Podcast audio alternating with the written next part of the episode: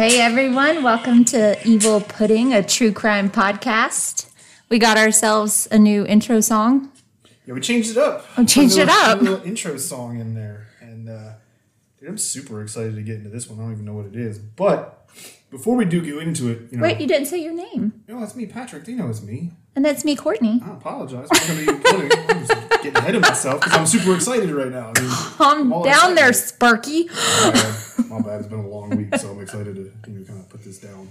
Um, so yeah, one thing we we were excited about was that uh, you know when we first started the podcast, we didn't realize how much of a community there was, right? So it's Yeah. it's such a super supportive and awesome community. You make friends with all these people all over the world. Um, specifically today, we wanted to shout out Brad and Denise. Uh, I believe they're from Canada Yeah. and they uh, they have their podcast World's True Crime, which uh, pretty awesome. I listened to it the other day when I drove to Austin. Oh yeah, they're badass. We And, love uh, you guys. They, they definitely cover like crazy stuff all over the world. I watched. I listened to one from like China, Afghanistan. I think I had one in Russia. I was listening to Cases I've never heard of. cases I've never ever heard of. That's why I so love- It's pretty awesome. So for y'all, we got a little clip of uh, intro they sent us. So y'all go ahead and take some time and give them a listen real quick. Hello, everyone. My name is Brad. And I'm Denise. We are the hosts of World's True Crime Podcast. Every week, I will give Denise, who happens to be a true crime newbie, a case to research and study. And together we'll go over it with all of you. So please join us for a new episode every week at World's True Crime Podcast, which is available on all platforms to download and enjoy. So remember, everyone, the world is not always as it seems. Y'all just heard from them. Go check out World's True Crime. I know I'm going to listen to a few more episodes. They had some crazy ones I'm looking forward to. So shout out to them. Now with that, Courtney, I think it's your turn to get us into this evil pudding shit show that we're about to dive into. I know. I'm excited about this one. this is gonna be a good one. Um, it's gonna. I had to, as usual, work not to make it a two-parter. So I'm gonna. I don't think we have any business to attend to, do we? Uh, no, I would just probably throw our normal disclaimer out there that if you don't like violence and murder and mayhem, Then we're not. we're not the podcast for might you. want to try the kids channel or easy listening. I. I will say this next week, super stoked. We're taking a break from true crime. It's two weeks from now. No, next week. Is it next week? Mm-hmm. We're taking a break from true crime. I'm not telling you what it is because you remember it's a case that I just told you I started Oh, last right. night. It's Yeah. Actually, our next two episodes are really awesome. we're doing I'm so excited, guys. The true crime realm a little bit, and the week after that, we're doing a special episode where we're actually. I mean, I'm not gonna tell them who, no, don't tell anybody. but we're actually gonna do an interview. Surprise guest. I have a surprise guest on, and we're just basically gonna have you know back and forth interview with him the whole time. I am so excited for that. That's I'm nervous. I'm excited. That's gonna be awesome. I'm nervous mostly, but that's okay. We'll have fun with it. We'll have fun with it. We'll have fun with that. What's the worst that could happen? Well, I could tell you the worst that can happen, but it's okay. Let's get into this, guys. All right. November. Picture it. November 1979. At a motel just two blocks from Times Square in New York City, the fire department responded to a 911 call about smoke coming from the fourth floor of one of their motel rooms. Firefighter James Rogers reached room 417 at the Travel Motor Lodge and he felt the doorknob, as you do. It was white hot. He busted down the door and was met with a thick wall of dark smoke. Inside the rooms, inside the room were two twin beds, and he noticed a lifeless body lay on each bed, respectively. So two beds, a body on each, 2 mm-hmm. bodies. Okay. James grabbed one of the bodies on the bed closest to the door first. He would later say in an interview with the New York Daily News I carried her out of the door and put her down on the hall floor. I was preparing to give mouth to mouth resuscitation, which is standard procedure, when I realized there was no head. Yeah, that's not standard procedure. I'm just gonna throw that out there. The second victim also had been decapitated. Rogers, a member of the fire department for 15 years, had to go had to undergo trauma counseling for the horrors he saw in that seedy motel room that November day. I imagine he did. Bless his heart. Can you imagine the shock? Like you already No. know you're, you're kicking down the you know your firefighter, your police officer, you do these things. You bust down this door that you know there's fire at. You Yeah. see bodies in there, so you're That's like, bad you're- enough. You're instant exactly. You're Yeah. like, oh crap. So you just want to get them out of the smoke, Yeah. get them out of the fire. You take them out, and you're about to do mouth to mouth and CPR, and you look down, and the damn thing, No. the damn head is missing, No, you just might as well kill me that day. bro, Bruh. bro. Bruh. So, what happened to those mutilated girls? Who are they? And who could have done something like this? Today, my friends, we are talking about Richard Cottingham. He is better known as the Torso Killer or the Times Square Strangler. The torso Killer? The. Torso Killer. what the actual fuck kind of name is that? Sometimes I just like to go in for the kill and describe a gory crime scene right off the bat before I have you warmed up. Oh, you got me hooked. You already got me hooked off of this, partly because his name's the torso killer. Like he doesn't kill limbs or heads, just So, torsos. It's really weird. Uh, we went we're going in dry today. Early life. Let's start off with Richard's early life because That's what we do. he's an intriguing little weasel. We gotta see the recipe that made the evil pudding. Absolutely. Hell yeah. Okay, Richard Cottingham was born on November 25th, 1946. He's a Scorpio, just like me, in the Bronx, New York City. Why do you have New so York, many sorry. similarities to all these damn serial killers? I don't. They're starting to scare me. I don't, but there's not a lot of Scorpio. You would think because we're shady. Scorpios are scary. You're scaring me. But there's not a lot of Scorpio serial killers, actually. Surprisingly enough, you'd think there'd be way more. Maybe we just don't get caught. Just kidding. so he was born in, on November 25th, 1946, in the Bronx. He had a fairly typical New York childhood. Nothing really stood out.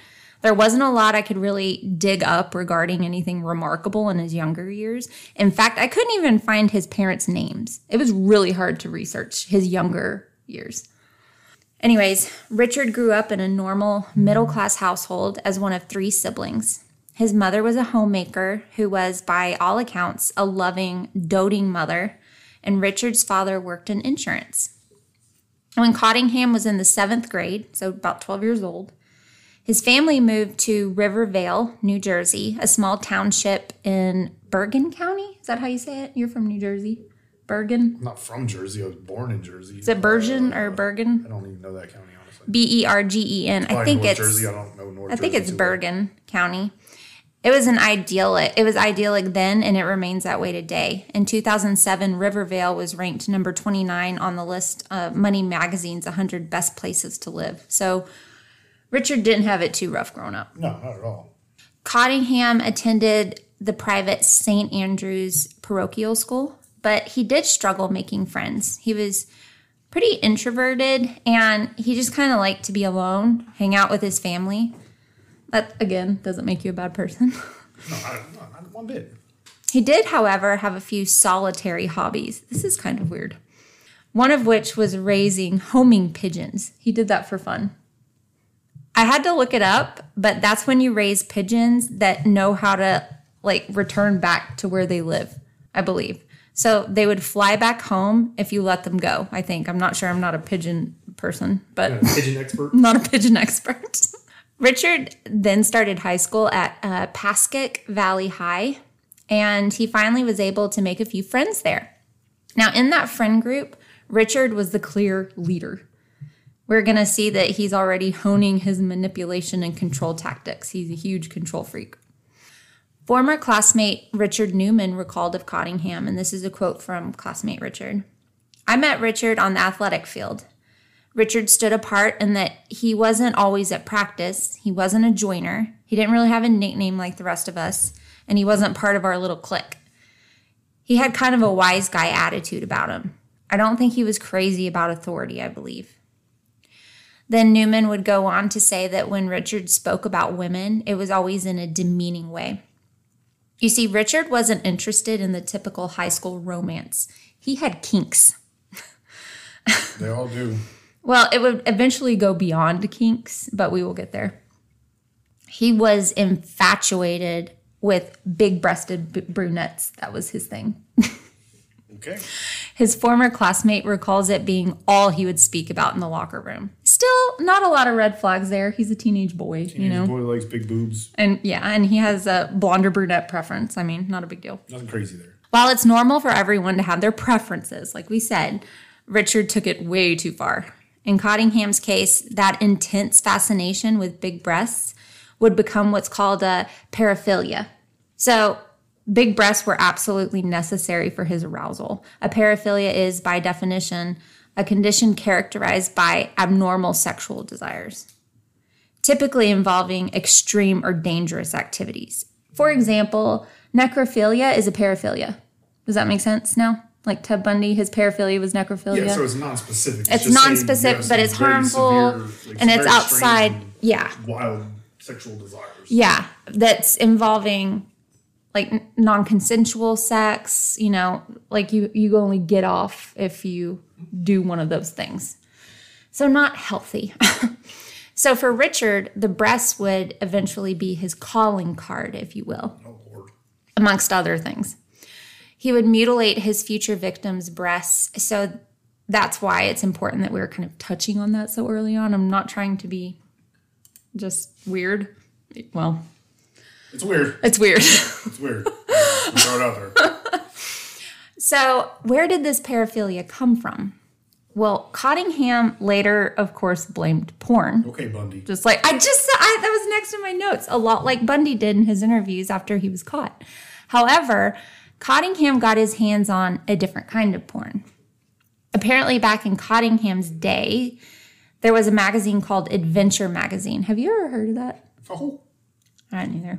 It depicted, this is crazy, it depicted sadistic se- sexual Nazi torture techniques. oh.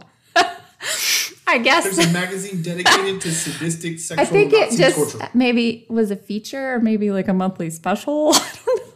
I don't think it was dedicated to it. sadistic sexual Nazi torture. That's really Richard, concerning. Richard. Well, I mean, if there's more than him, that's really concerning that that was even a thing. Like I said, I didn't really, I didn't look too much into it. Didn't feel like it. Didn't want to. Ain't gonna. I'm not gonna But- end up on a watch list for doing that, so no. You get the point. he was into some raunchy stuff really early on. However, although he was creepy and weird, he had not yet harmed anyone. But that's the thing about psychopaths with intense fantasies. They will eventually escalate. But as for now, he's not hurting anyone. Yeah, but we see it in every case. We've talked about it almost every episode. Yeah. It always starts out with and just escalates, right? It always usually starts out with small theft or property crime, then it escalates to physical violence, and it escalates to rape. And it You always see murder. an escalation. Yeah. So you get somebody with a kink, not a big deal. But if if they're a psychopath, then that kink's going to escalate. Yeah, escalate, after so escalate. long owning whatever you're doing Mm-hmm. to satisfy that urge or that kink, it's not enough, and you got to escalate it. You got to escalate it. You got to escalate it. So Richard wasn't exactly normal, even though he more or less appeared that way from the outside. He's escalating on the inside. He graduated from high school in 1964 and immediately got a job at his father's insurance company, MetLife, which actually used to be the insurance company with Charlie Brown and Snoopy on the commercials. Mm-hmm. Just fun fact. Don't they still have a float and Thanksgiving Day parade? For They do. Mm-hmm. Snoopy? They do. I think so. Caught. Random ass sidebar. so ra- I have a few of those in here actually. Cottingham was actually making some good money. Get this, right out of high school, Richard Cottingham was making the equivalent of 100k a year.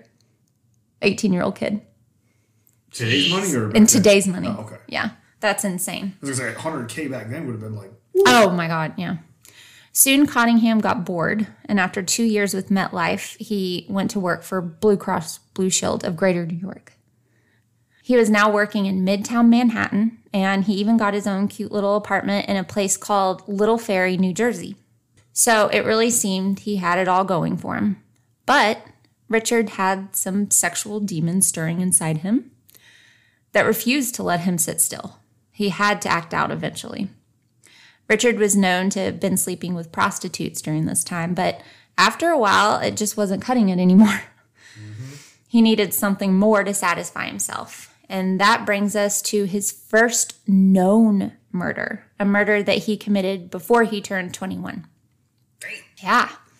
So on Friday, October 27th, 1967, 29 year old Nancy Vogel of Little Ferry, New Jersey, kissed her husband of nine years goodbye and left him with their baby so she could head down to St. Mary's Roman Catholic Church to play bingo with her girlfriend. Hell yeah. Why doesn't anybody play bingo anymore? Uh, That sounds super fun. Do, but it's just like on like your phones with each other. Oh. Whereas with friends and I want to go somewhere and play Wordle bingo. and Scrabble and all. You do it all Yeah, on your that's phone true. now. Like y'all That's- do with pool with us. Oh yeah, You that's true. Invitations to play freaking pool on my phone. all I love playing pool. I know I play it with them too. so Nancy's husband waited up for her, but she just never returned, which was extremely out of character for her. She was a loving wife and mom. The next morning, Nancy's husband called the police early. An initial search just turned up nothing. The weekend came and went. However, the following Monday, two 12 year old girls were looking out their bedroom window down onto the street below when they saw what looked like a this is a quote from them a waxy mannequin setting up in a parked vehicle. It's never a mannequin. I've learned that in all of these Dead, cases. but dead bodies look like man- Yeah, they do. The way they just sit there, that are And not lifeless and motionless. Yeah, motionless. So the girls went down to investigate and upon closer inspection saw it was indeed a body. They ran to get the help of a neighbor who called the police. Inside the 1960 Rambler, police found Nancy Vogel beaten, raped, and strangled. She was nude with her hands tied in front of her with a thin nylon cord. She had never made it to the bingo game. In the trunk of her car were packages from the nearby mall, so it looked like she had gone shopping before she met her gruesome death. Police went on to speak to Nancy's friend, whom she was supposed to meet at bingo that Friday night. The friend confirmed Nancy never showed up. Unfortunately, Nancy's case went cold, and it would remain cold for another 40 years. Crazy. Four zero. That's, that's whew, with no answers. Little did anyone know at the time, but Nancy was familiar with Richard. Both lived in Little Ferry. Cottingham most likely had approached her at the mall, and they were friendly. While the details aren't known, it was certain that Nancy had been killed inside her vehicle. Then Cottingham most likely had driven it to a different location to avoid it being found immediately. Now, Cottingham was your typical narcissist. At first, he was super anxious about the police tying him to this crime, but as enough time passed, he began to feel invincible. Cottingham could not help but brag once he got comfortable. Back at work, remember he works at Blue Cross? He shared a console with a man named Dominic Volpe. Volpe would later say, and this is a quote, he talked about crazy things, but we never thought he could do crazy things. I get chills on my arms thinking about it now 35 years later. It was a shock.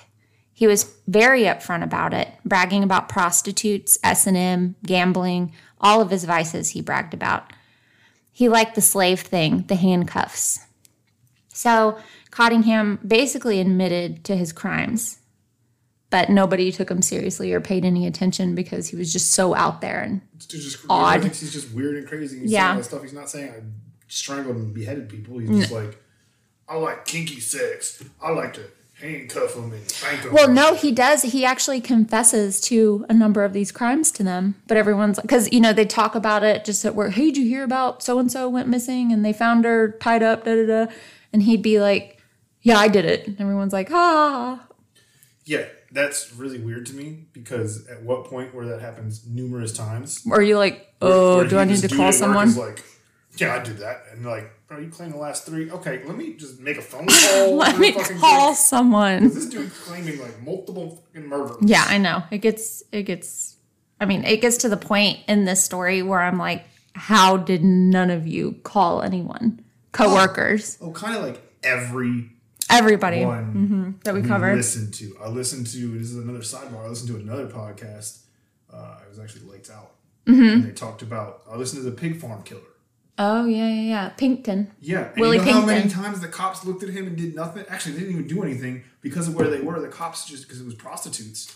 Yeah, they don't care when The cops waited until thirty something people were missing this guy too. Yeah. before they started to do anything. It's like how many Yeah. of these crimes could have been stopped when these cops actually did their fucking job for once? No, look at the um I mean, it's it's the same thing. the as- Butcher Baker Yeah, I was about to episode we did. It's about the same thing with Yeah. you know, our boy up in Alaska. Mm-hmm.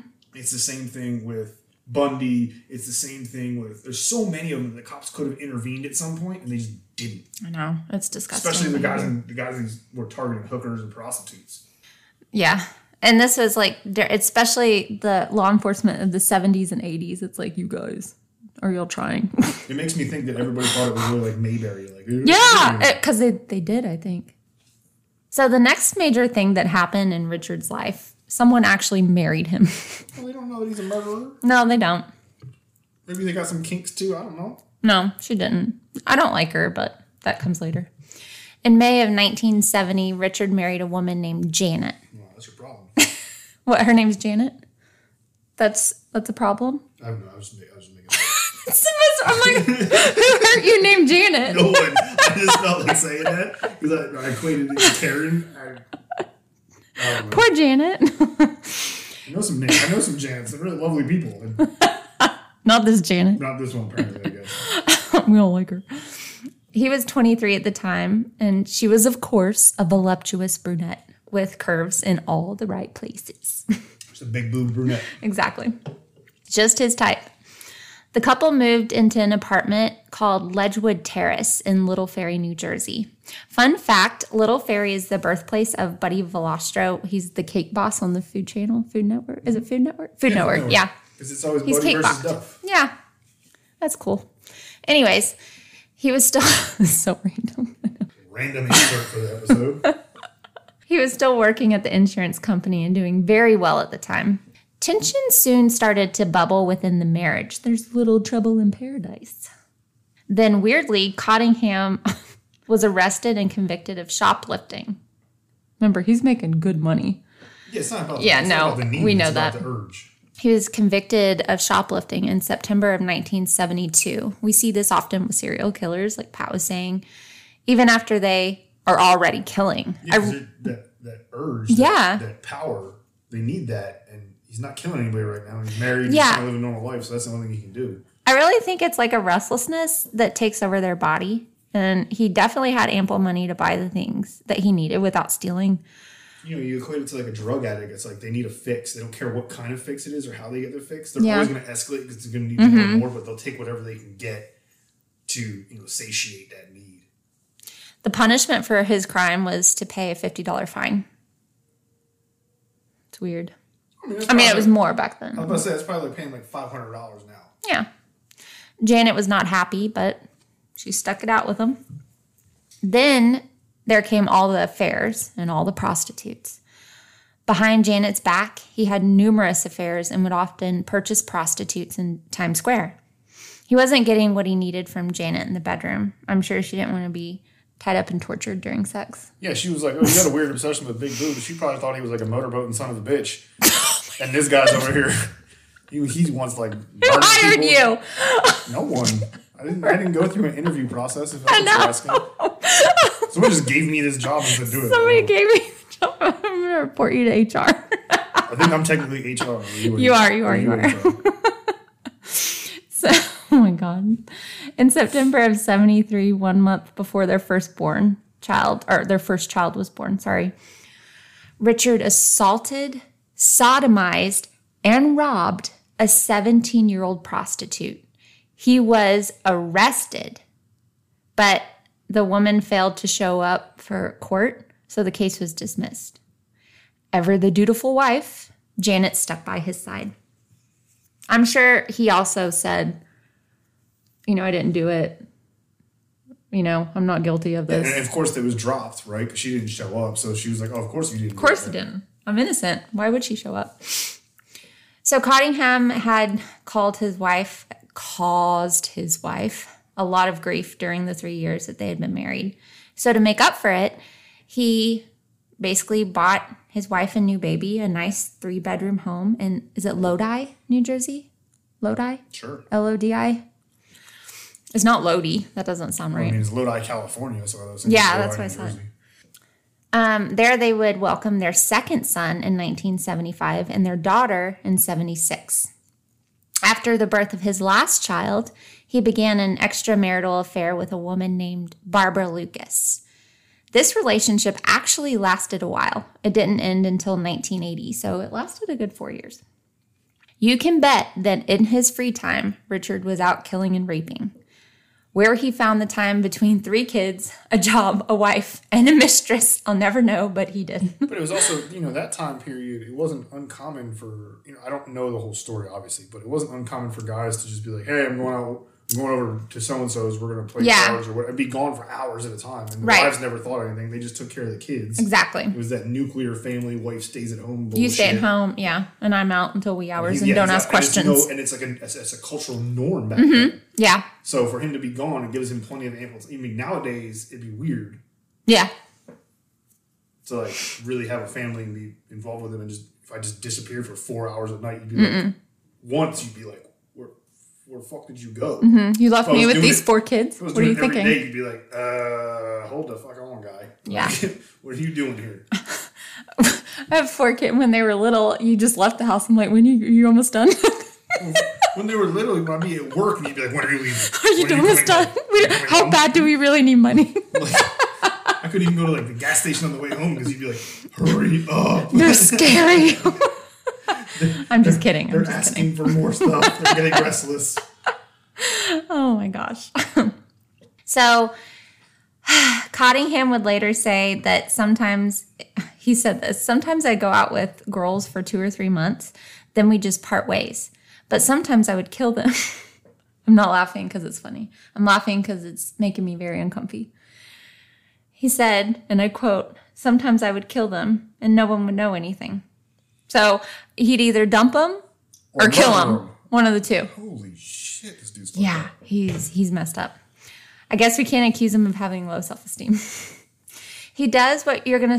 i don't know if we've covered another series. I'm trying to rack my brain, but this guy has what's called a God complex.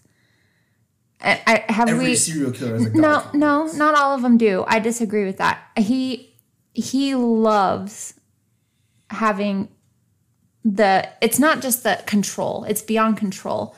Like your your fate is in his hands. He, that's what he gets off on. Butcher Baker. But to the point where he won't let he won't kill all of his victims. No, you're right. Butcher Baker left some, but I think I don't know if he has a same. He, Yeah, they that- seem different to me. They are different, but he had that god complex. Like he's he's he's torturing him. He's doing what he wants to him. Yeah. Then he takes him out in the middle of nowhere, Alaska, and he's Hunts like, him. He hunts him. Like he literally has a god complex. He thinks he's No, he's better I- I agree Ted with that. Bundy has a good god complex because he just laughs at so? everybody. He thinks he's smarter than everybody. He thinks he's better than everybody. I know he's a narcissist, but Yeah, but he's like he's at that level where it's basically a god complex. Like no one is on his level to him. this guy, I think, maybe just has more of one than we've seen in the past. Maybe I'm wrong, but we'll get into it. Oh, this dude's definitely got some shit going. Yeah, he's sure. he's a. I, I'm gonna get more. I'm gonna break him down psychologically in a little bit, and because this one's just fascinating, fascinating. Got to. Let's Okay. go. One year after his youngest was born in December of 1977, 26 year old x ray technician Marianne Carr went missing from her Ledgewood Terrace apartment. By the way, Richard had lived there with his right wife right after they were married, which is probably where he spotted her. Marianne's husband was out of town and she had plans to meet with her mother in law after work, but she never showed up. Lieutenant Alan Greco would later say, There did not appear to be anything broken in the apartment, and we had no indication at all as to what had happened. So nothing's out of place. She's just gone. Yeah, and it's it fits the time, the era. Mm-hmm. Right? People could knock on, you know, everyone knocked on your door. There were the salespeople. If you knew them or if you'd seen them around your apartment complex, which you probably had before, Mm-hmm. you could just go into the guys and like, hey, I need some help. Can I, can I ask you for some help real quick? Or do you know, you know what I mean? But they'll still, Yeah. everybody would answer. Everybody was so friendly and open to answer the door. They're like, hey, so it wouldn't look like anything was out of place because it's not like he's just smashing in their door. They don't do like me, and when the doorbell rings, I go and hide. I know the doorbell rings here, the dogs go crazy, Courtney hides, and I got like two guns pointed at the door. no, What's up? Uh, that's not true. pizza on the floor and walk away. But it makes me so mad when somebody rings the doorbell and the dogs lose their mind, and then it's some guy wanting to like sell a vacuum or something. I know they have a job to do, but it's the roofing guys. drives me nuts. So, a witness, a neighbor of Marianne's, did, however, see Marianne speaking to a man the day that she disappeared outside her apartment. The neighbor said that the man looked an awful lot, lot like Marianne's husband. Little did investigators know at the time, but Cottingham bared a striking resemblance to Mr. Carr. who would soon be cleared of all suspicion. On December, because they're yeah, looking at her husband like, and did. he's struggling with He's- his, wife, was just being. mhm. murdered or kidnapped, and they're like, "Oh, you did it," because the dude looked like you. Yeah, yeah, That's fucked up. but they have to always look at the husband first, always right? the first person they look at, the closest people to the, the victim. and it sucks when they're innocent. Little did invest. Yeah, I read that part. On December 16th, 1977, Mary Ann Carr's body was found in the parking lot of the Quality Inn Motel. She had been callously dumped between the curb and the chain link fence surrounding the motel parking lot. Nobody knows exactly how Cottingham was able to lure Marianne into his vehicle, but he did, and without a fight. Maybe he pulled a Ted Bundy where he feigned an injury. That's what I'm saying. Everybody back then was so eager to be like, or so friendly, like, "Hey, I need help." They're like, "Oh, sure, I've seen you around Yeah. here before." Yeah. Well, yeah. Yeah. Hey, neighbor, you're my old neighbor. Yeah, I need help with this, or I'm, I'm hurt. I'm like, My wife's hurt. Can you come and help me? You're a nurse. Your, goes back to your saying during Ted Bundy, "Don't help people. This is why we don't help people. Don't do it." After raping and torturing her in a, uh, in a motel room, he discarded her. Greco recalled that she had ligature marks on her wrists and the ankles from the handcuffs, and she also had ligature marks on her neck indicating strangulation.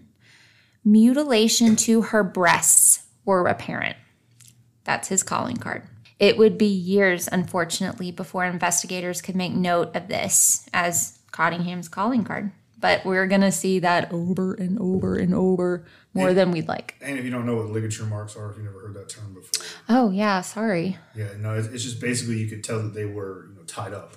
So when you're tied up and you're it's that tight, you're just going to leave rope burns, marks, indentations, and all that kind of stuff. And the body won't. heal. Mm-hmm. Sometimes even cut the skin. Yeah, and when the body dies, it won't heal. So that, that's what they're talking about.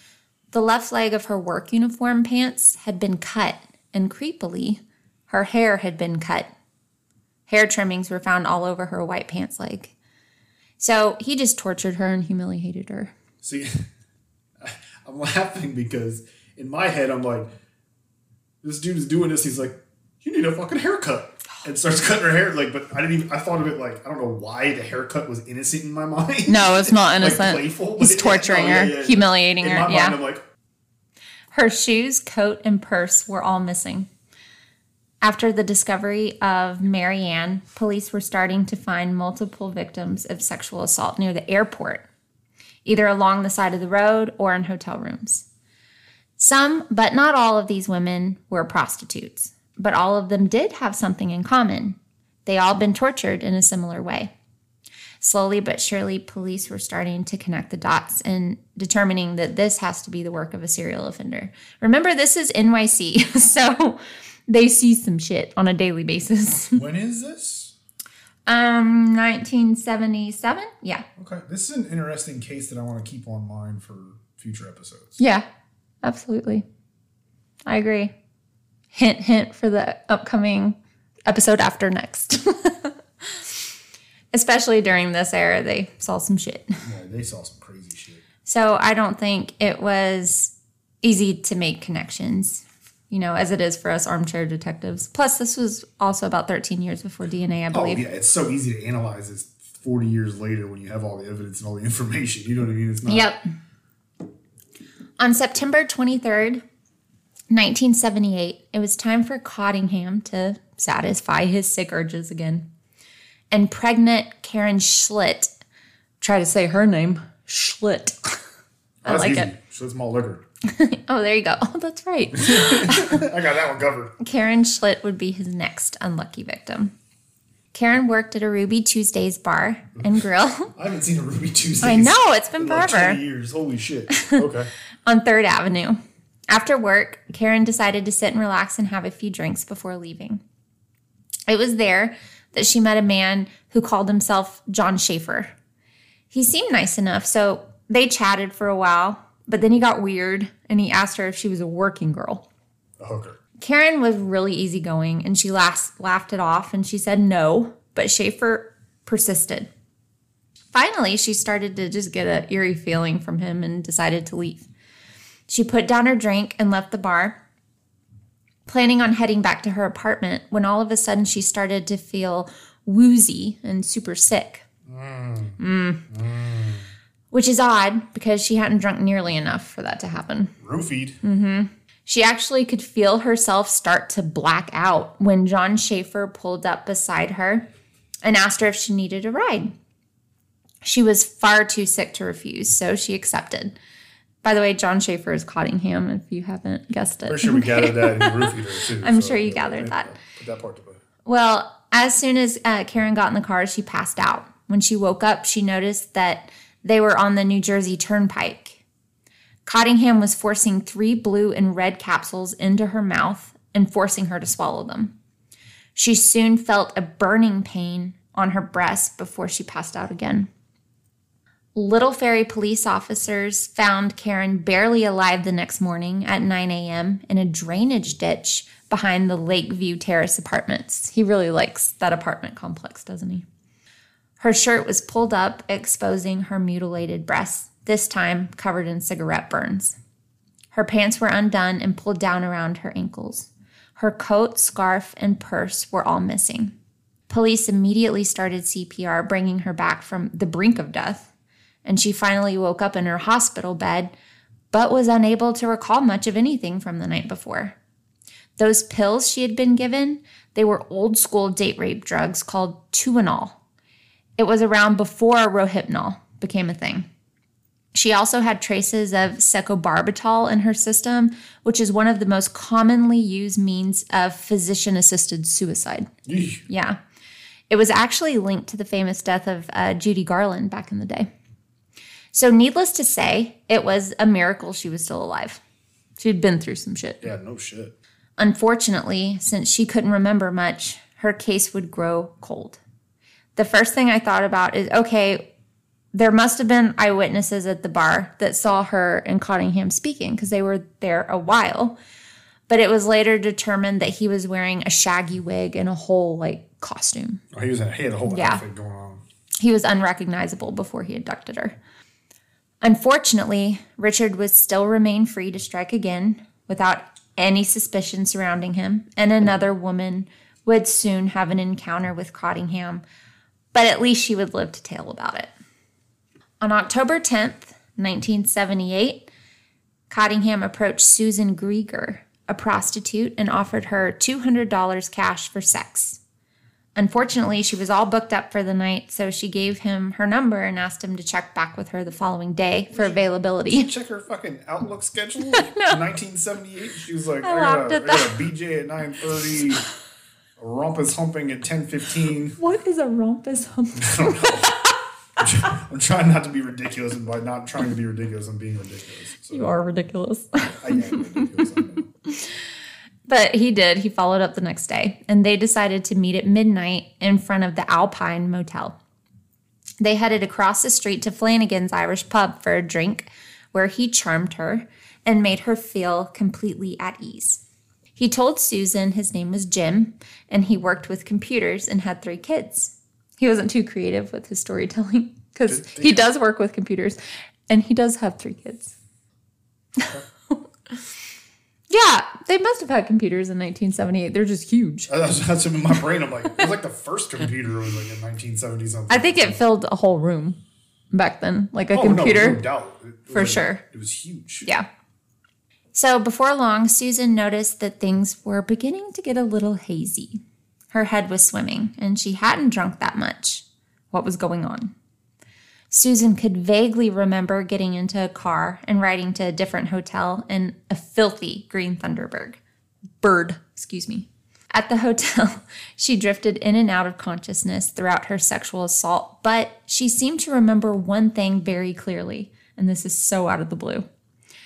He beat her for hours with a green garden hose. Oh, What?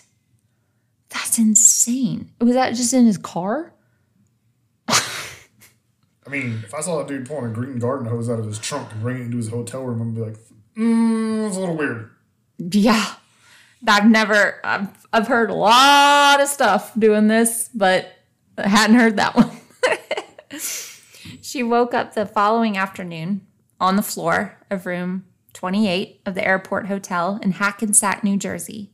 She was in a world of hurt, bleeding from her rectum, vagina, and her breasts. She was also covered head to toe in bruises. She looked around and noticed that her purse was missing and had been stolen. Susan immediately called the police and stumbled outside to wait for them to arrive. Now, Susan wouldn't be a lot of help with all the drugs in her system. However, investigators were finally able to recover some evidence from this hotel room crime scene.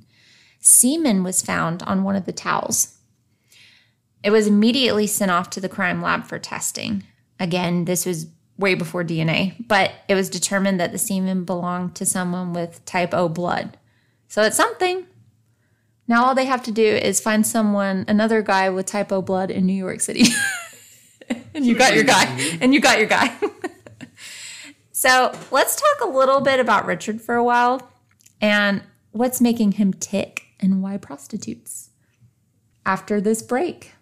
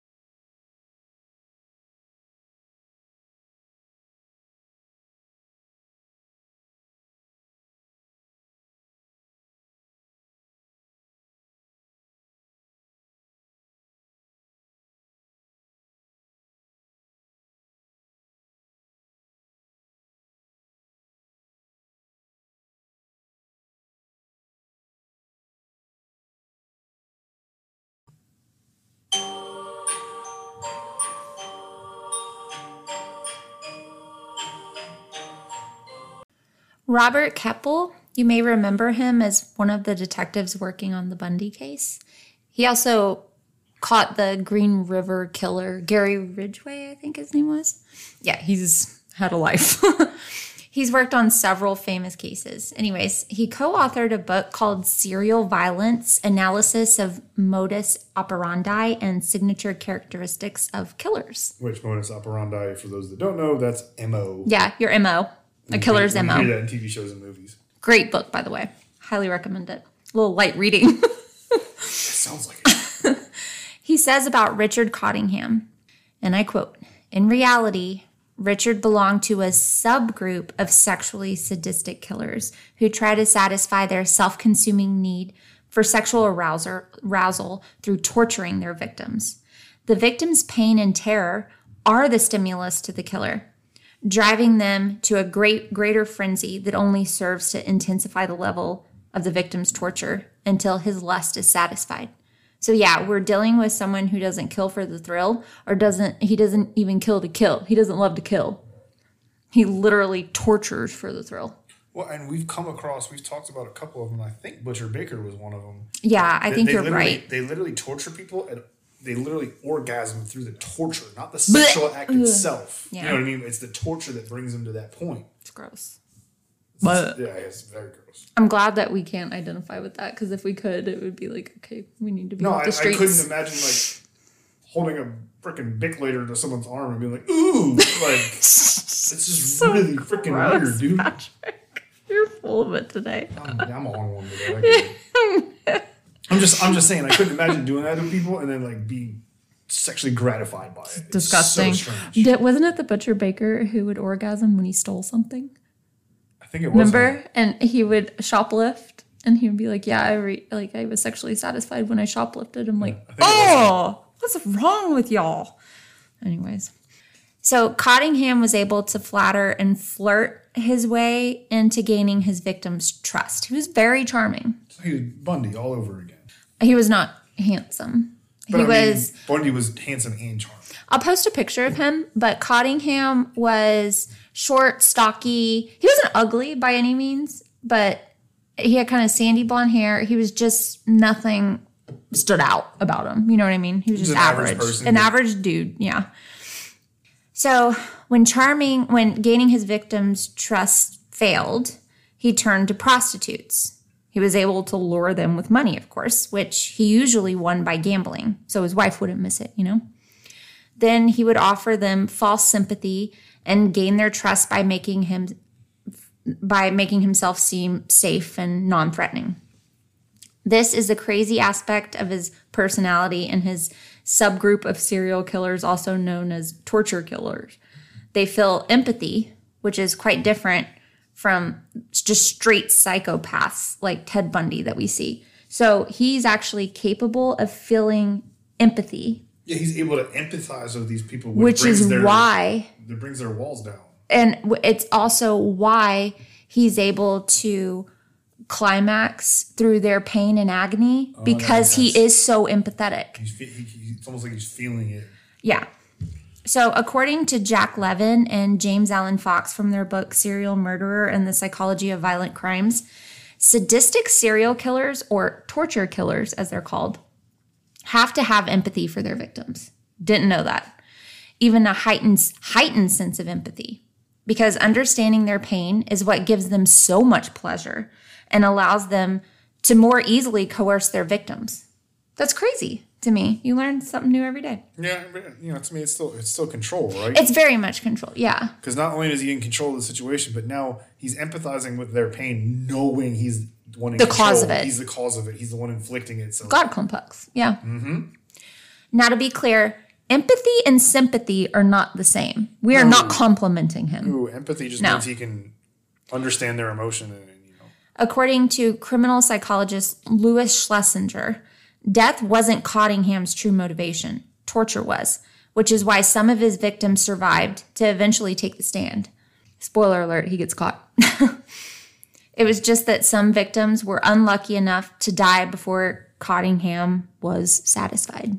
So, so that's a quick little insight into the subgroup of serial killer that we're dealing with. Definitely different from most that we've covered up until this point. Similar to Butcher Baker. I mean, he's got definite similarities to a Yeah. lot of them, but he's by far the most sadistic one because he's the one, like you said, they were in for the hit, the hunt. You know, Butcher Baker was in for the hunt and the kill. He tortured Mm-hmm. him because he got off on it, but this dude is not even in it for the kill. He's in it for purely the torture.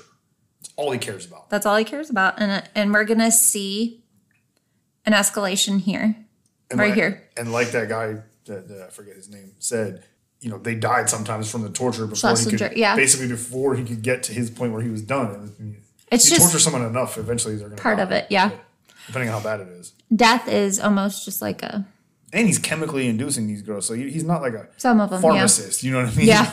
So it could be the drugs that killed him, and then they were still tortured. It could have been the torture that killed him. It could have been- strangulation sometimes. Could have been any of the things. So you know, yeah. So, after his horrific, a horrific assault on Susan Grieger, who survived, Richard waited almost a whole year before he struck again, or at least that we know of. And that brings us to the unfortunate, fortunate story of the headless young woman in the hotel room. You remember that from when we started? How can you Yeah, forget, can't right? really forget that story. Holy shit. So the two women discovered were both young prostitutes.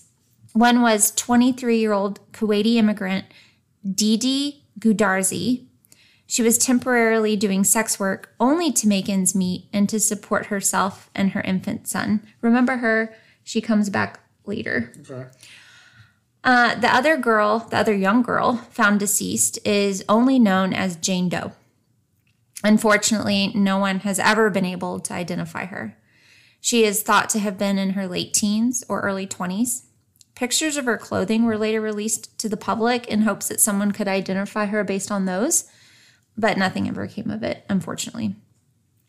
The two young women were lured to the hotel room by Cottingham, and they were likely happy to get off the street for a while to get warm, seeing as how December 2nd, 1979 was an uncharacteristically cold winter's day for New York. I, you're, you're from Texas. I'm, I'm a Texas girl, so, So I want to I want to highlight how uncharacteristically cold in New York is. Like it's freaking cold, dude.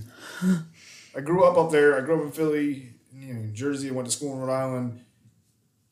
Cold is cold. I want y'all to know that when it gets below 40 here, school shut down. So No, if, there's a threat of ice tomorrow, the school's literally like, "Yeah, we're not doing it." If there's a hurricane coming. They're like, Cool. We'll, we'll, we'll monitor. But It's no big deal, guys. it's about to have some freezing rain tomorrow, and the whole the whole city shuts down. All of Houston. Oh, it's so funny. It's so true. Like your mom when she moved here, she she was like, "There's a tornado warning. Everybody needs to go to the bath, like lock themselves in the bathroom." I'm like, "Why?" We're like, dude, it's We- Tuesday. It happens all the time. have here. tornado warnings all the time. It's even worse. I lived in Oklahoma, so I'm just like, okay, whatever. no biggie. so both women, once inside the room, were of course raped and tortured. Shla- sha- ooh, shallow slash marks were found covering their bodies, especially on and around each of their breasts. No knife wounds penetrated their body, which, according to Dr. Louis Napolitano, a forensic pathologist who was the medical examiner at that time, likely meant that he was teasing them, letting the girls know how powerful he was. He was God. It's, it's it's torture through fear at that Mm-hmm. point. It's not actual. A little bit of pain, but it's like I'm only teasing you right now. I'm not really causing you pain, so you know what I can do. Like, yeah, it's 100 percent torture through fear.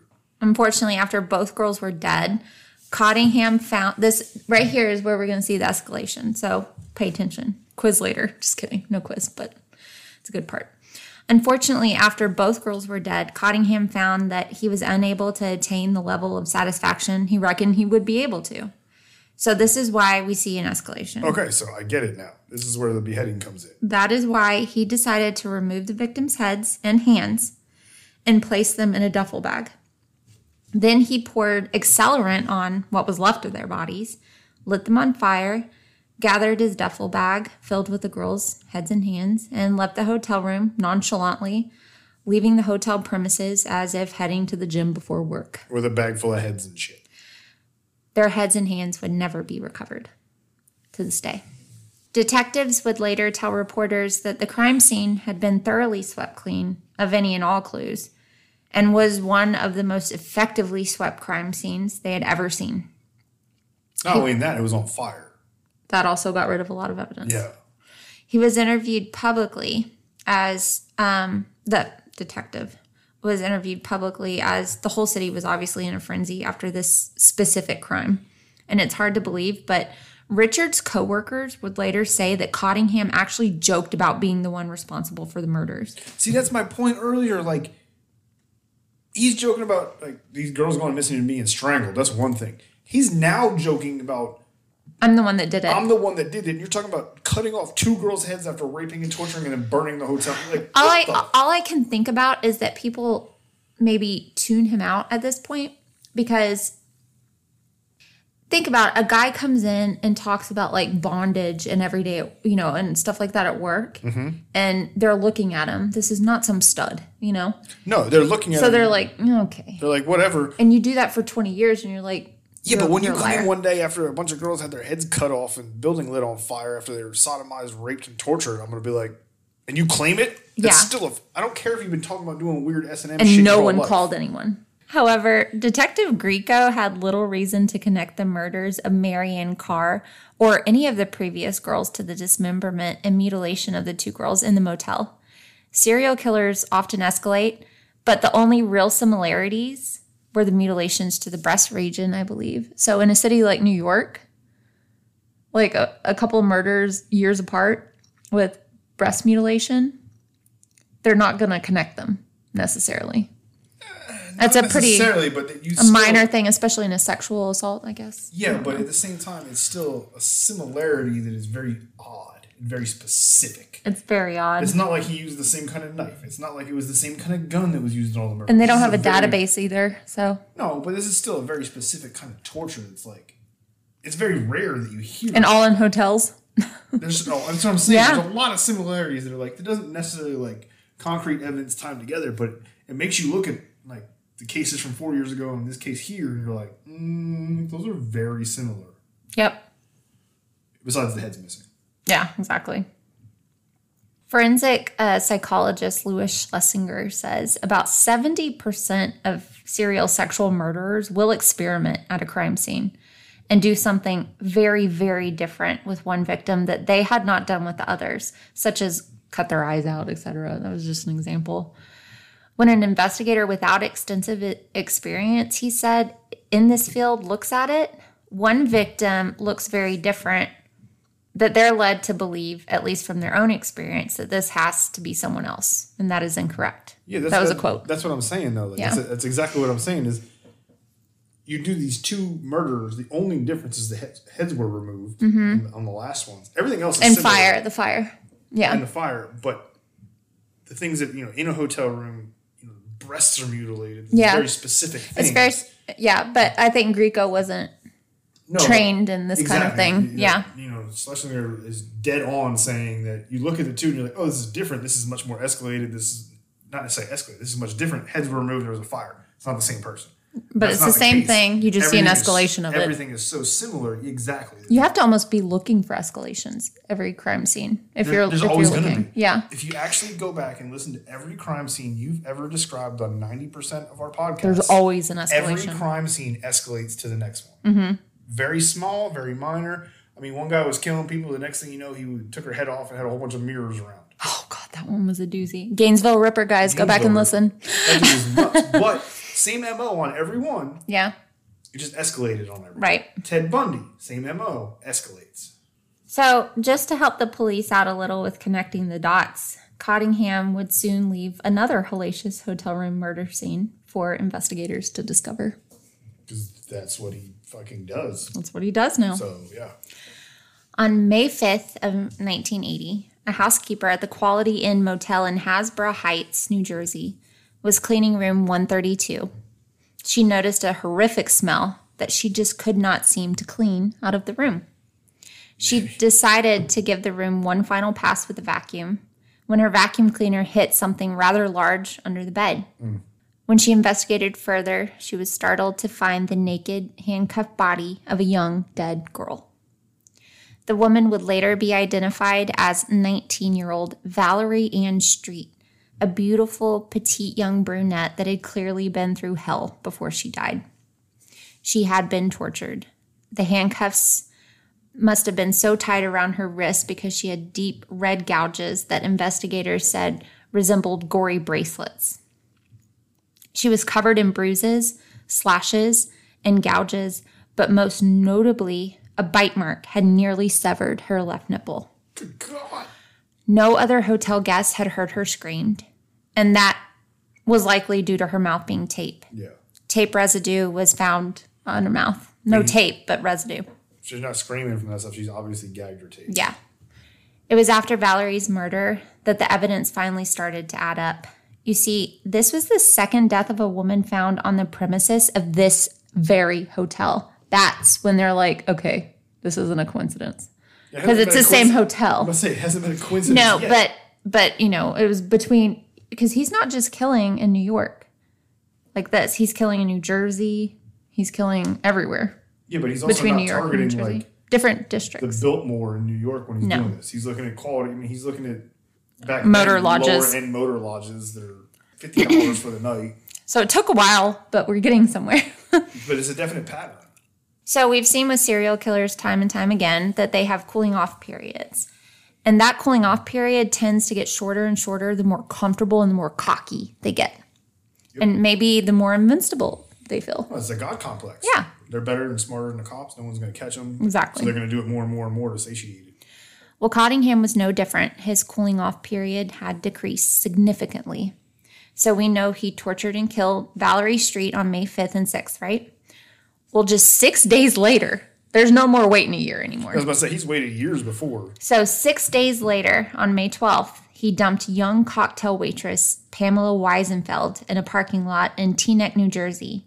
She had been drugged, beaten, and her breasts were savagely mutilated. Then, three days later, on May 15th, firefighters were again called to a hotel, a different hotel this time, called the Seville on East 29th in New Jersey. Unfortunately, the young woman had been mutilated and beaten before she was killed and set on fire.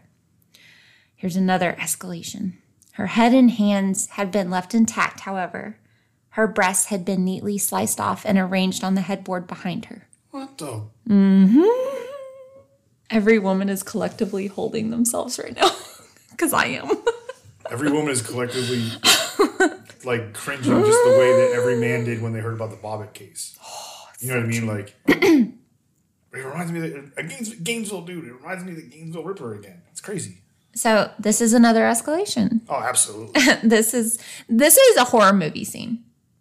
This is a horror movie oh, scene. oh, this is this is something from like I don't know, a Rob Zombie movie. Like it's one of those. like a horrible like Jason movie or something like that.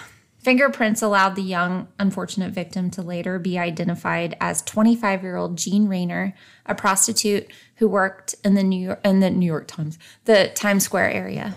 Yet another victim of the Times Square Ripper or the Torso Killer, as he was now being publicly referred to. I finally understand why they call him the torso killer. In the beginning, you remember I was like, "What did he do? Not kill the limbs?" Yeah. No, because they couldn't call him the titty carver. Teddy Carver. I'm just saying, like, his mo is mutilating breasts, so you can't give him a name associated with that back in the 80s and 70s. Well, too, when you cut the head off some, I thought I didn't even think about that. I think it's because it, when you cut the head off somebody and the hands and the head, then you're left with just the torso, and that that- was the most remarkable case. You know, yeah, but to me, it's the torso killer because he's mutilating their torso. Mm-hmm. That's the common denominator through everything. that's true. So by now you've probably forgotten because it's easy to forget that Richard has a whole ass wife and three kids at home. Yeah, Richard does have a whole family that I completely forgot about. I'm not even gonna lie to you. Well, April of 1980, his wife was finally like, you know what, bitch, I've had enough and I'm getting a divorce. She cited extreme cruelty. And No. then she mentioned that her husband had refused to have sex with her since 1976. Because he's out raping and killing every other week. By then, it was possible that the kind of sex he needed wasn't the kind that she would ever be willing to give him because he's twisted. And maybe he wasn't, he didn't want to put her through that too. She also. He's empathetic. uh, yeah, It's not about the sex, it's about the torture. Yep, exactly. She also claimed that he often left the family without any money and would wouldn't come home often. She then alleged that Richard was a member of a swingers club that yeah, Scandalous. and that he consistently was unfaithful to her both with men and women. Sca- 1980s saying you're part of a swingers club is like you just got outed in society. Yeah, and a bisexual swingers club. Yes. No, that's a bad thing to do. This kind of upheaval at home left Richard pissed. Oh, he fuck was yeah. That dude's pissed. mad. Yeah, he's a narcissist and a psychopath with a god complex. You don't cross him. No, you don't know. You just shut up, stay at home, take care of the kids. Mm-hmm. I come when I want to. I, I come home when I want to. Yeah, you never come with me. Not since 1976 with her. he comes around when he wants to, he leaves when he wants to, kind of thing.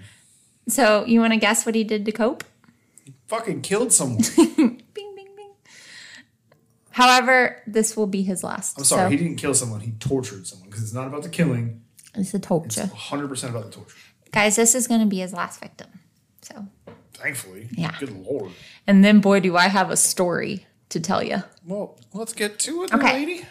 Leslie Ann Odell had been working the corner of Lexington Avenue and 25th, a block away from where they had filmed Marilyn Monroe's famous subway grate scene in the movie The Seven Year Itch. We all know it. and I just watched- and she holds down her dress like, Yeah, and I just last weekend I just watched the Marilyn documentary on Netflix. Great, go watch it. So I had to add that in. Well, Leslie unfortunately had been having some issues. She was one of many girls traveling from Washington to New York in search of success. She was naive and full of hope when a pimp picked her up and put her to work at his corner. She had been there for about a week when she met Cottingham. And that's what's so sad about it I know. is that's what they did, and, they, Mm-hmm. still pretty much do it. They do it. Uh, not like back then where everyone went to LA or New York to become a star, to be in Broadway or to be in movies, and pimps would just pick up these girls that had nothing and all that stuff and be like basically force them to have sex for money, and then they would So just be sad. stuck in the life. Well, Cottingham worked his usual charm, even taking her out for a drink and buying her a steak dinner where he listened sympathetically about her difficult situation. So she was thankful. He played upon her desperation, offering to take her to a bus terminal in New Jersey after their date so that she could run away and escape. Hmm. He was like her knight in shining armor. This poor girl had very little hope and no money to escape, so she was so grateful for his generosity. That's his torture right there. Yep. She agreed to have sex with him for $100 in exchange for his kindness, Yeah, he's not. He's not even he's going to physically torture her later. He's emotionally tor- he's setting her up for emotional torture right now. Cottingham drove them to uh, ha- Hasbrouck Heights Quality Inn Motor Hotel, where he got a room, the same hotel where he stuffed Valerie Ann Street. Underneath, He doesn't branch out much. he doesn't. He has his areas that he likes to kill. Where he stuffed Valerie Ann Street under the bed weeks earlier, same one. Unfortunately, the clerk there didn't recognize Cottingham. That's what I'm wondering. Do y'all recognize these people? But no, they didn't. I mean, if it's been a couple years, you probably don't recognize the guy that Recom- later- recognize? Recognize.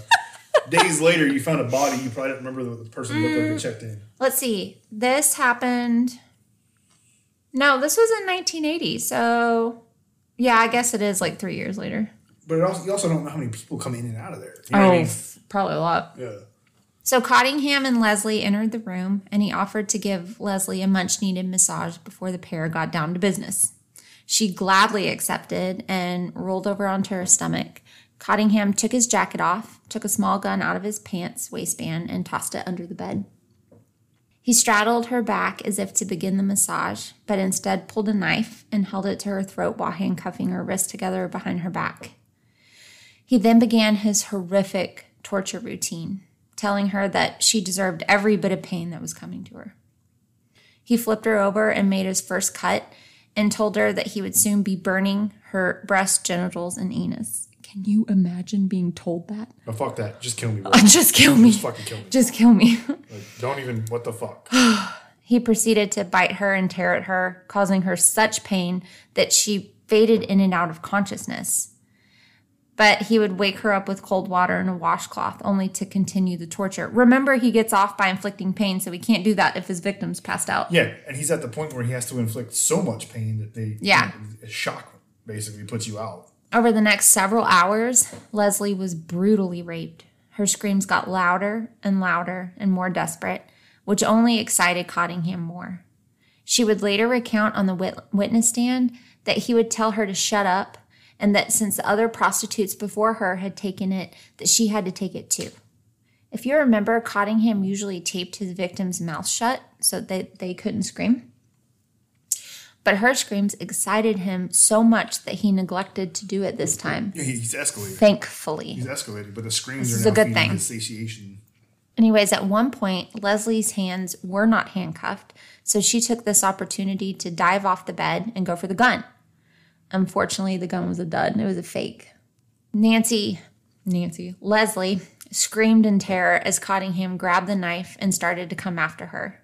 This alerted another guest in the hotel who immediately called the front desk, and within minutes, police were banging on the door of room 117. After several minutes of knocking, the door opened slightly, and a terrified Leslie stood there. Cottingham had instructed her to say that she was fine, and he positioned himself right behind her with a knife to her back. When they asked if Leslie was okay again, she said yes, but her eyes darted right to left, indicating that there was a problem. Cottingham knew this was it. He was caught, so he attempted to escape out the back door his bag of torture devices in tow. However, he was apprehended by the police before he got very far.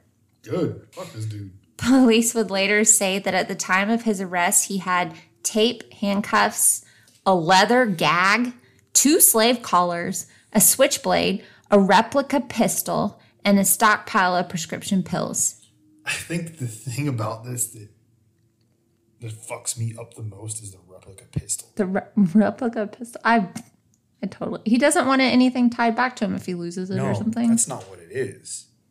He throws the pistol on the bed. Mm-hmm. It's a replica pistol. He gets off on the fact that they try to go for the gun and it's fake. oh, It's the didn't think of that. torture. It's the emotional torture of it. They think they're safe. They grab the gun. They're here. It's fake. The fear comes back. The screams come back. I didn't think of that. I just thought that if he needed it, I mean, obviously, it's like you can point it at someone. yeah, it's there for an option. Because he has a bag of options we've But seen. it's the way he told me how he just threw it on the bed and was like nonchalant about it. Like, Yeah. there's the gun if you want it. Well, he kicked it under the bed. You say you just threw it on top of the bed. I said under. Oh. Either way, to me, it's like it's like a I might be way off. No, that could be it. Listen, I don't think anybody has this guy like figured saying, out. I can't figure this dude out, so I'm, I'm grasping at shit over here. No, it's- this is nuts. I'm just glad he's caught. absolutely. So his gig was up and the torso killer had been caught. So at the station, after Cottingham was read his rights, he claimed that sex oh, sex with Leslie was consensual and he paid her $180 and the agreement was that he could do whatever he wanted with her. I don't think that almost biting off her nipple counts, but what else? Yeah. Detective Greco would later say of the interrogation He was sitting there with us, and I was holding his hand, trying to get him to confess. His eyes welled up, and he said, I have a problem with women. But. Oh, But that was as far as his confession really got. Also, there's a reason that Greco played that sympathetic game. And it wasn't because he cared about him. Yeah. Trust me. Uh, according to them, they knew that Cottingham was just a narcissist and that nothing playing was his- fault. Yeah, they're playing to his ego. They had to him play along. Yeah. saying, "I'm so sorry this Yeah. happened to you." yeah. Yeah. Exactly. I know the game. I know you do. I don't. I'm like, why? Why wouldn't touch him? I'd punch him in the face. You don't want to, but you're basically making them comfortable. You're sympathetic. But- you're playing to their ego Yeah. so that they talk to you. They open up. However, although admitting that he may have some kind of problem, at no time did he admit fault of any kind. He did say that the sex may have been rough, but it was only because he was so stressed about his upcoming divorce. So, like, it's everybody else's fault. It's not mine. Of course, narcissist. Yeah. He said no more than that before lawyering up. Cottingham defense attorney wasn't impressed with him. He didn't appreciate that he wouldn't take any responsibility, actually, to try to minimize the impact, given the giant pile of evidence facing him against Leslie. And we're just talking about Leslie. Yeah, he's. I mean, Like, dude, I'm just trying that to. one alone. like, Yeah. it's it's open and shut. It's a joke. Like to even try it. You know what I mean? Mm-hmm. So his defense attorney's like, Look, the best I "Dude, can get you. say you did it." And you're and I sorry. can get you down on a sentence. And he's like, I didn't do it. I didn't And do you're like, anything. "Dude, how to, there's like a 900% chance. You know what I mean? It's just, it's crazy that they're still that arrogant at that point. Like, I didn't do it. So the police knew at this point that they had more murders to link this guy to, and they needed more than just Leslie's horrible assault and the connection to Mary Ann Carr because it's the same hotel. Detective Greco obtained a search warrant for Cottingham's residence. Oh, and shit. guys, Oh, shit. guys. Okay, just remember he steals stuff. Remember he steals their purses and stuff like that. He steals their fucking heads. Well, I think he disposed of them. That was for evidence sake. He later said, but remember he steals like their clothing, their purses. Yeah, no their- one had their purses or anything with them. Yeah. So Detective Greco, he got a search warrant. Greco would later say, this is a quote, we wound up searching the premises and he had a private room downstairs in the basement area. He wouldn't let his children or wife in there. It was basically a locked basement. They called it, he called it his study, by the way. It's trophies. What they found would horrify them. The man had literal death souvenirs so that he could relive the experiences. This is sounding more and more like the Butcher Baker, isn't it? They're identical. Well, when I read this part, I'm like, oh my god, there's so much serial alike. killers. Most serial killers that kill for, you know, the ones that are just absolutely sick, Mm-hmm. just kill to kill, those are different. But the ones that kill for a purpose, like him and Butcher Baker, there's so much similarities, right? They always take trophies because they their urges need to be reminded of what they did. Their narcissism, their power needs to be reminded. At one point, Janet would say that he would spend hours down there. Because that's how that's He would how go and they- relive it Yeah, well, you know, that's how they cope. Mm-hmm. That's how they feed the urge when they aren't out killing. when they are not. So he's not Mm-hmm. out killing for a time period. He's going to be in there reliving his kills because that satiates that, that that need or that urge until he can't do that anymore, and he's going to go kill someone again. it's gross. But that's why they do it. Detectives would find, for example, in his little trophy room, Valerie Street's tiny stuffed koala bear that she always carried with her, along with her earrings. Jewelry and clothing of his tortured and murder victims were everywhere, serving as tokens of his accomplishments. Based on these findings, charges started piling up against Cottingham in various jurisdictions all around. One more thing, amongst all of Cott- Amongst all of Cottingham's trophies, detectives found a bunch of copied house keys. They were like, what the fuck are these? What the hell? They turned out to be the keys to his co-workers' homes at the insurance agency. He was stealing them. bastards. He was stealing them and making copies of them, and then he would go out and rob, break in and rob them. Yeah, I'm like, I I feel bad for saying, I just call them dumb bastards, and I feel bad for that. But these are the people that are listening to this dude, like, literally say, I cut their heads off and took them home. Like, that was me that did that shit. and he's stealing your keys, going to your houses, ripping them off. Oh my gosh, I know. After surviving victims, Karen Schlitt and Susan Geiger, you remember them? Mm-hmm. They were able to ID Cottingham in a lineup. And that's when the jury indicted him on charges that included two murders and one attempted murder and three kidnappings. He maintained his innocence, of course, and he entered a plea of not guilty. He's smarter than everybody else. He's a god. He's I hate him. Awaiting his trial, he attempted to commit suicide three times. Oh, because he knows what the fuck's about to happen. guys i'm gonna try not to laugh at this because it's not funny but i i can't help it. One of one of the times he smashed his eyeglasses to attempted he attempted to use a bro- broken glass to slit his wrist but not only was his suicide attempt a fail but he was left without prescription glasses for his next trial I mean, I guess this is all you have. they but, didn't replace cause it, but he literally couldn't see without his glasses Yeah, but they're not going to replace if he just tried to kill himself. I know. They're not going to be like, oh, here's another pair to try. Dumb as shit. Stupid. Back, back, dumb shit. You some dumbass, dude. Back at his office at Blue Cross, his coworkers were absolutely horrified, as you can probably imagine. Well, first of all, he was copying their keys. Never once did they give a second thought to anything that came out of this guy's mouth, and to hear that it could have all been true left them speechless. And on top of that, you had the creep factor that he was mm-hmm. copying their house keys. So this dude that was Yeah. talking all this crazy shit. You leave work, you're like, yeah, I don't want to go near. Dude, you robbed me? no, it's not even that. It's like I don't even want to go near Richard at work. He's weird. He's in my house Has access to your house anytime. Mm-hmm. And the shit he was being weird about was real. Yeah. I would just implode. We'd have bars on everything. I'd have a mounted machine gun in the living room pointed at the door. Like, fuck that. We're not playing that game. Oh now for his trial or trials. Because Cottingham committed his crimes all over the region, Cottingham fa- faced four separate trials in different jurisdictions, both in New York and New Jersey. I was about to say, yeah, whether Yeah. city, county, state, it's in, it's in two different states, multiple counties. Yeah, exactly. So Surprised the FBI didn't get involved since it's over state lines. I am too, actually, but I didn't say anything regarding that. I can hardly believe I'm about to say this, but Janet, our girl Janet, his wife, Don't tell me she stood by his ass. she heard of all the allegations against him and she decided to withdraw her divorce. What the? and stand by her man. She even went as far as to testify during one of his trials and provide him an alibi. So, fuck you, Janet. Yeah, seriously, fuck you. What the? F- In all, Cottingham was found guilty in 1984 of five murders and various other kidnappings and assaults.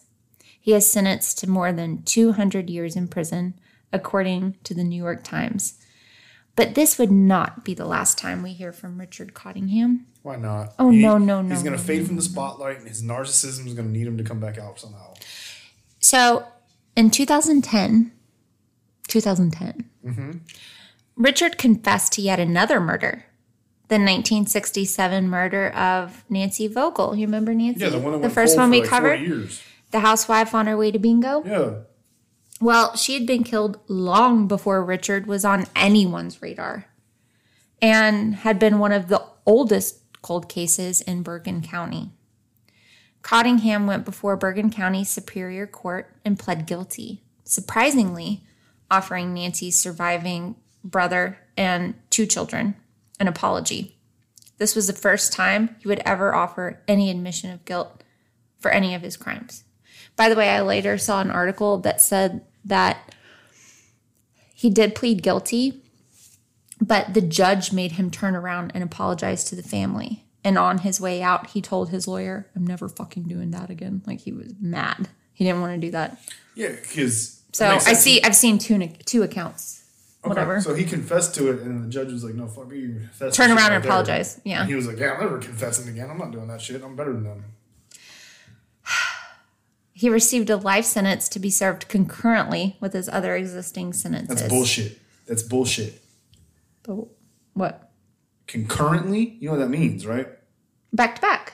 No, that's consecutively. Concurrently means he's serving his life sentence while he's serving his other sentences. So Well, he's never getting out. I know he's got a life sentence, Mm-hmm. but so if you had two 20 year sentences and you were serving them concurrently, as you serve them, they count towards both. Whereas if you have consecutive 20 year sentences, you serve 20, then you serve the next. Oh, I didn't know that. Yeah. Concurrently means they're serving at the same time. That's why I'm saying it's bullshit. It should be it should be the consecutive, Consecutive. So like after you serve everything you do, you have a life sentence. So like an extreme fuck you, you're not getting out of jail. Go die. Oh, that's upsetting. I was already pissed. That's why I said it's fucked up. But we're still not done. In 2021, so last year, Cottingham confessed and pled guilty to the abductions, rapes, and murders of 16 year old Lorraine Marie Kelly and 17 year old Mary Ann Pryor. He received two more concurrent life sentences. Two more. I mean, I understand. I, I think I do understand the concurrent life sentences because He has like 12 against him right now. So, well, he's got multiple life sentences, and he was born in like what the 40s, I think it was like 1940 something, 46, or something like that. 46, yeah. So he's clearly 80 years old at this point. He's 75, about 76, no? So I understand the concurrent because they're not going to give him 6,000 years in prison. Mm-hmm. They're basically like, you can serve them all now, but your first sentence that you're serving with that is like 40 years. You're not getting out. You're not going to live to be 120. You know what I mean? But it's still, I would still just add it as consecutive to be like, fuck you, and make it an extra fuck you. You're never getting out kind of thing. So, one more thing. I was actually going to end it here because effectively it ends. But then I found in researching. But is he still alive in prison right now? yeah, he's still alive. Where's he at? Like Rikers? Uh, blah, blah, blah, blah, blah. I Or can't. didn't say? I'm just curious because No, it didn't say. No, because he has to move from prison to prison because he's in different. So it's between a few.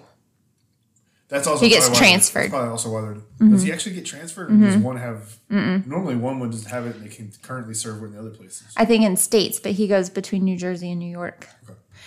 After I was finished, I was just seeing if I missed anything, as I do at the mm-hmm. end.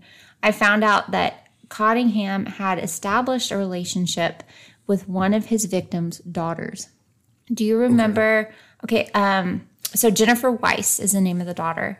She is the daughter of Deedeh Goodarzi. Remember, she was a Kuwaiti immigrant She was found from Kuwait, yeah, beheaded, beheaded, beheaded, beheaded She's one of the you instead of flame. one of the ones you started the story. Yeah, with yeah, started the story with her. Well, she apparently reached out to Cottingham when she searched for her biological mother. She was obviously motherless and put up for adoption. She got older. She searched for him and found out this. And her mother she- mm-hmm. was killed. This was the dude that did it. Yeah. And she learned that her mother was a victim of Cottingham's. She wanted to know where her mother's head was buried. During her time with Cottingham, they established somewhat of a relationship. She does not like him, but they have a rapport, I guess you you could say.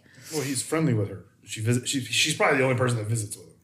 So, according to a 2021 Rolling Stones article, currently Vronsky, he's an investigator, uh, and Weiss, they're kind of working together with Cottingham. Uh, they claim they've gotten at least eight more confessions out of Cottingham to murders he committed in New York, and they're waiting to make them official. So, it might happen this year or the next Holy shit. eight more. Um, so it's possible he may be convicted in many more cold cases soon. That's insane. Police, some some police who worked on his case who are now retired, claim that he is responsible for up to 100 homicides. Yes, I, would, which I honestly wouldn't be surprised. would make him the most prolific serial killer. in history anywhere. I, almost, yeah. I mean, who would have more than that anywhere in the world There's a few Russian guys that are in record history and recorded history? Yeah, there's one guy in Russia that, I mean, More than hundred? yeah, he's bad. And all his life, he got away with it for a while. So he, of course, uh, by the way, he said in exchange for all this information that he would let her know where his mom, her mom's head was, and he never did. because he's Richard Cottingham. Douche, yeah. As of now, Richard Cottingham is still alive and well. I believe he's 70 well he was 75 in 2000 or 2021, so he's 76 now. So let's see if he confesses anymore. However, his health is reportedly declining, so they need to hurry up and get him talking ASAP because there's families out there that need answers. But They need closure for something They that need happened closure. years ago. and in Nancy's case, 40. That's She got- insane. I know. I know it took forty years, but she got closure. There's probably some out there that he's guilty for or guilty of that Mm-hmm. Yeah. to this day don't have closure on it. Even So those eight that he supposedly con- or, uh, confessed to, that's not. Those people don't have closure. But he's never going to see the light of day ever again. So we can take solace in that. yeah, we don't like him. So that is the story of Richard Cottingham, the torso killer. What you think? How do you do this? Like, you escalate every week. I'm like, damn, that was the most fucked up episode we've ever done. And then the next week, you're like, I'm excited for this one. I'm like, cool, let's start. And by the end of it, I'm just staring at you like, what My the boobs hurt. Absolutely hell is going on. Anybody else have boob pain right now? I, I currently don't know. I do. Damn, that's a crazy ass story though. He's crazy. That story is you know, case. That's just, and it's, you know, the way you ended with the extra research. I'm sitting here wondering, like, how, like, there could have been 100 total. There could have been 150 total. This dude was literally doing nothing but this stuff, and the only ones that he got called out for that we know of, Yeah. the ones that he let survive. Well, if let me see, because I hadn't looked at the numbers. If he killed the two teenage girls, okay, six, uh, 16, 17 year olds, He was he was convicted of five. I I wonder if that was before Nancy Vogel. That was before. Well, now it's up to 12. Yeah, that's what I'm No, saying. I'm sorry, eight. Because he was he was convicted of five, and there were three more added on. Yeah, and then there's the eight more that he's talking about. Mm-hmm. And they say upwards of a 100. Jesus. That leaves you with 85. And that that no one knows about. there's you know 84. they know he has relationships with a few of these retired investigators. Not many. He doesn't like cops, obviously. But No, and but he also this- probably has he probably also has relationships, um, you know, with the prison workers because they develop yeah, relationship.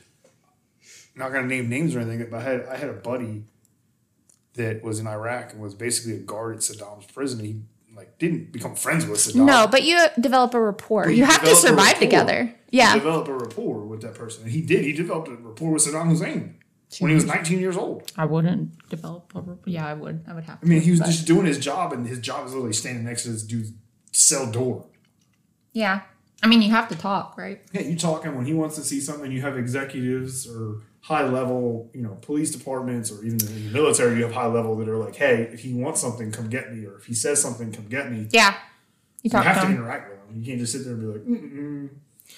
So, guys, next week I'm so excited for our episode. It's going to be something different than we've ever done before. which is weird because we've done some crazy killers, Salem witch trial. We have. I'm going to blow Pat's mind. I'm going to, it's so hard to keep this secret from him because he's going to just, You keep saying this, and it's driving me nuts because I literally have no idea what it is. He's I gonna- know what the week after it is. But he's going to pee pee in his pants. He's so excited. I haven't pee peed in my pants since I was like, how old am I now? 40? Like- like, 38. Like last week. okay, let's go. I'm go. totally freaking kidding on that. Let's go and let these kids get back to it. Yep, we love y'all. We love you. hey, be good to each other. Yeah, be good to and each other. We'll see you again next week. And thanks for joining us. Bye.